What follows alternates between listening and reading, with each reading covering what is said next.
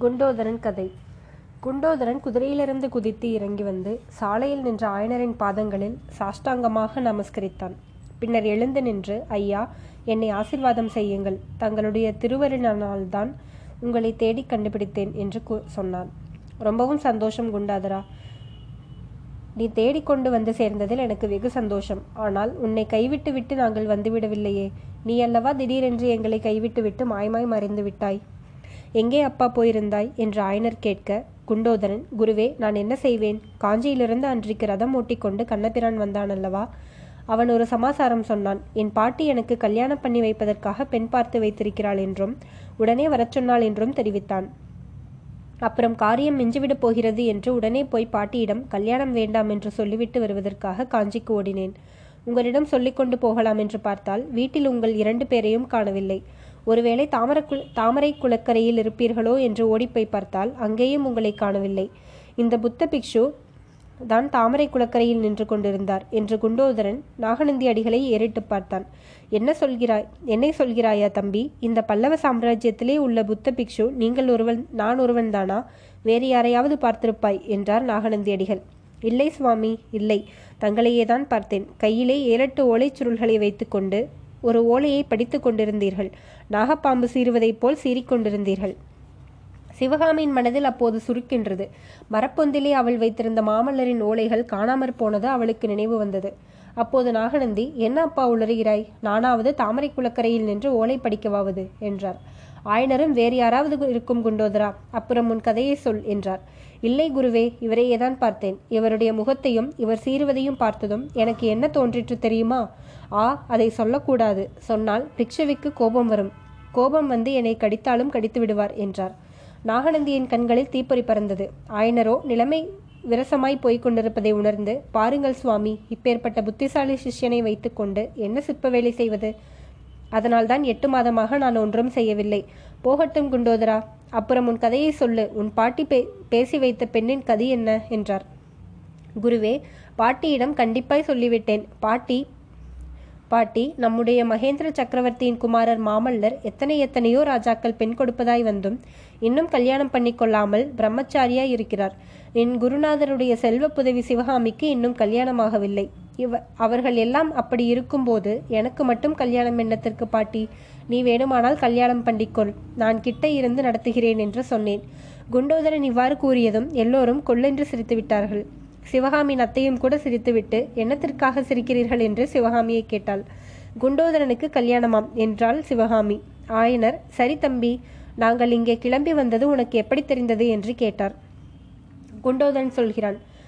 குருவே பாட்டியிடம் அவசரமாக சொல்லிவிட்டு ஓட்டமோட்டமாய் நமது வீட்டுக்கு வந்து பார்த்தால் வீடு பூட்டி கிடந்தது. நம்முடைய குருநாதரே நம்மை கைவிட்டு விட்டார். இனிமேல் கடவுள்தான் நமக்கு துணை என்று தீர்மானித்து அப்படியே மரத்தின் அடியில் படுத்து தூங்கி போய்விட்டேன். அப்போது பாருங்கள். கடவுளே பார்த்து அனுப்பியது போல் நமது குமார சக்கரவர்த்தியும் புதிய தளபதி பரஞ்சோதியாரும் அங்கே வந்தார்கள். யார் வந்தது? என்று ஆயனர் சிவகாமி இரண்டு பேரும் ஏக காலத்தில் கேட்டார்கள். மாமல்லரும் தளபதி பரஞ்சோதியாரும் வந்தார்கள். குதிரை மேல் வந்தார்கள். ஆஹா குதிரை என்றால் அதுவல்லவா குதிரை? அப்புறம் என்றார் சிவகாமி.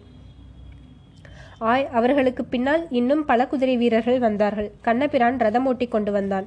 சரி அப்புறம் என்ன நடந்தது? என்றார் ஆயனர். மாமல்லர் வந்தார் என்று கேட்டதும் சிவகாமிக்கு தலை சுற்றியது. தேகமெல்லாம் நடுங்கியது. என்னென்னவெல்லாமோ கேட்க வேண்டும் என்று உள்ளம் துடித்தது. உதடுகளும் துடித்தன. எனினும் யார் வந்தது என்று கேட்பதற்கு கேட்டதற்கு பிறகு அவளுடைய வாயிலிருந்து வார்த்தை எதுவும் வரவில்லை. ஆனால் விஷயத்தை சொல்லாமல் குண்டோதரன் என்னவெல்லாமோ சொல்லிக் கொண்டிருந்ததில் அவளுக்கு கோபமாய் வந்தது. குண்டோதரன் சொல்கிறான் குருவே வீடு பூட்டி கிடந்ததைக் கண்டதும் எனக்கு எவ்வளவு கோபம் வந்ததோ அதைவிட மூன்று மடங்கு கோபம் நமது குமார சக்கரவர்த்திக்கு வந்துவிட்டது. மாமல்லர் குதிரையை திருப்பிவிட்டு கொண்டு போன வேகத்தை பார்க்க வேண்டுமே. அடே அப்பா நமது குமார சக்கரவர்த்திக்கு இவ்வளவு மூக்குக்கு மேல் கோபம் வரும் என்பது எனக்கு தெரியவே தெரியாது. குமார சக்கரவர்த்தியின் குதிரை திரும்பியதும் மற்ற குதிரைகள் சடசடவென்று திரும்புவதற்கு பட்ட பாட்டை பார்க்க வேண்டுமே. என்ன அவசரம்? என்ன தடபுடல்? நான் கண்ணை கசக்கிக் கொண்டு எழுந்து மரத்தின் பின்னாலிலிருந்து வெளியே வருவதற்குள்ளே அவ்வளவு குதிரைகளும் காற்றாய் பறைந்து மறைந்து போய்விட்டன. சிவகாமியின் உள்ளத்தில் அப்போது மகிழ்ச்சி பயம் கோபம் கவலை முதலிய உணர்ச்சிகள் ததும்பி புயற்காற்று அடிக்கும் போது சமுத்திரம் கலங்குவது போல் கலங்கச் செய்து கொண்டிருந்தன. மாமல்லர் தன்னை தேடி வந்தார் என்பதில் மகிழ்ச்சி. அவருக்கு வந்த கோபத்தை கேட்டதில் பயம். அவர் வருவதற்கு முன்னால் கிளம்பும்படி செய்த நாகநந்தியின் மேல் கோபம். செய்த தவற்றை எப்படி திருத்துவது என்பது பற்றிய கவலை.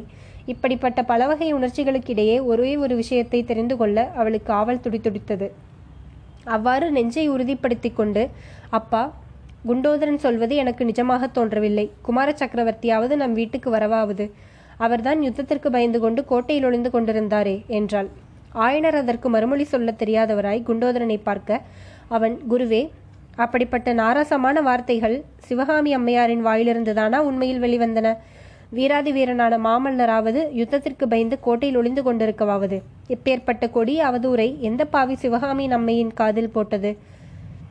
சக்கரவர்த்தியின் கட்டளைக்காக அல்லவா குமா மாமல்லர் இத்தனை நாளும் கோட்டைக்குள்ளே இருந்தார். சக்கரவர்த்தியின் ஆக்ஞை வந்தவுடன் மாமல்லர் நேரே போர்க்களத்திற்கு அல்லவா புறப்பட்டு போகிறார். போர்க்களத்திற்கா? எந்த போர்க்களத்திற்கு? என்று ஆயனர் கேட்க தெரியாதா குருவே நாடு நகரமெல்லாம் அறிந்த விஷயமாயிற்றே. மகேந்திர சக்கரவர்த்தி வடபெண்ணை கரையில் முடங்கி முடக்கப்பட்டிருக்கும் தைரியத்தினால் கங்க நாட்டு துர்வீதனன் காஞ்சியின் மேல் படையெடுத்து வரும் செய்தி தங்களுக்கு தெரியாதா?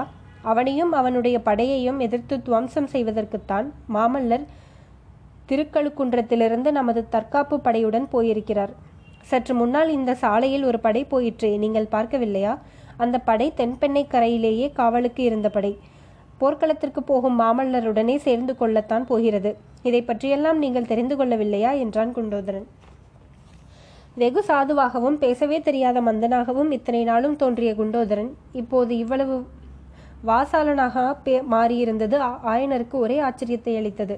அவனிடம் இன்னும் ஏதோ அவர் கேட்கப் போனார். அந்த சமயம் நாகநந்தி கலக்கமடைந்த குரலில் ஆயனரே நன்றாய் இடு இருட்டிவிட்டது. மிச்ச வழியே கடந்து இரவு தங்குவதற்கு அசோகபுரிக்கு போய்விட வேண்டாமா? குண்டோதரன் நம்முடன் வருகிறானா? எல்லா விவரங்களையும் சாவகாசமாக அவனிடம் கேட்டுக்கொண்டால் போகிறது என்றார். உண்மையிலேயே அப்போது நன்றாய் இருட்டிவிட்டிருந்தபடியால் நாகநந்தியின் முகத்தை யாரும் நன்றாய் பார்க்க முடியவில்லை. பார்க்க முடிந்திருந்தால் அந்த கோரமான முகம் அப்போது இன்னும் எவ்வளவு சர்வ கோரமாய் இருக்கிறது என்று அறிந்து பயந்து போயிருப்பார்கள்.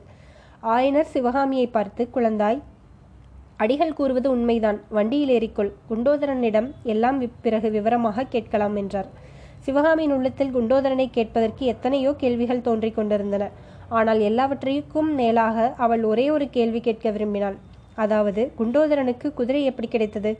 ஒருவேளை குமார சக்கரவர்த்தியிடம் கோபம் தணிந்து தங்களை போய் திருப்பி அழைத்து வருவதற்காக அவர்தான் குண்டோதரனுக்கு குதிரை கொடுத்து அனுப்பியிருக்கிறாரோ என்ற அவள் மனத்திற்குள்ளே ஒரு சபல நினைவு தோன்றியது. எனவே அப்பா அத்தை வண்டியில் ஏறிக்கொள்ளட்டும் நான் சற்று நேரம் உங்களுடன் நடந்து வருகிறேன் என்றாள்.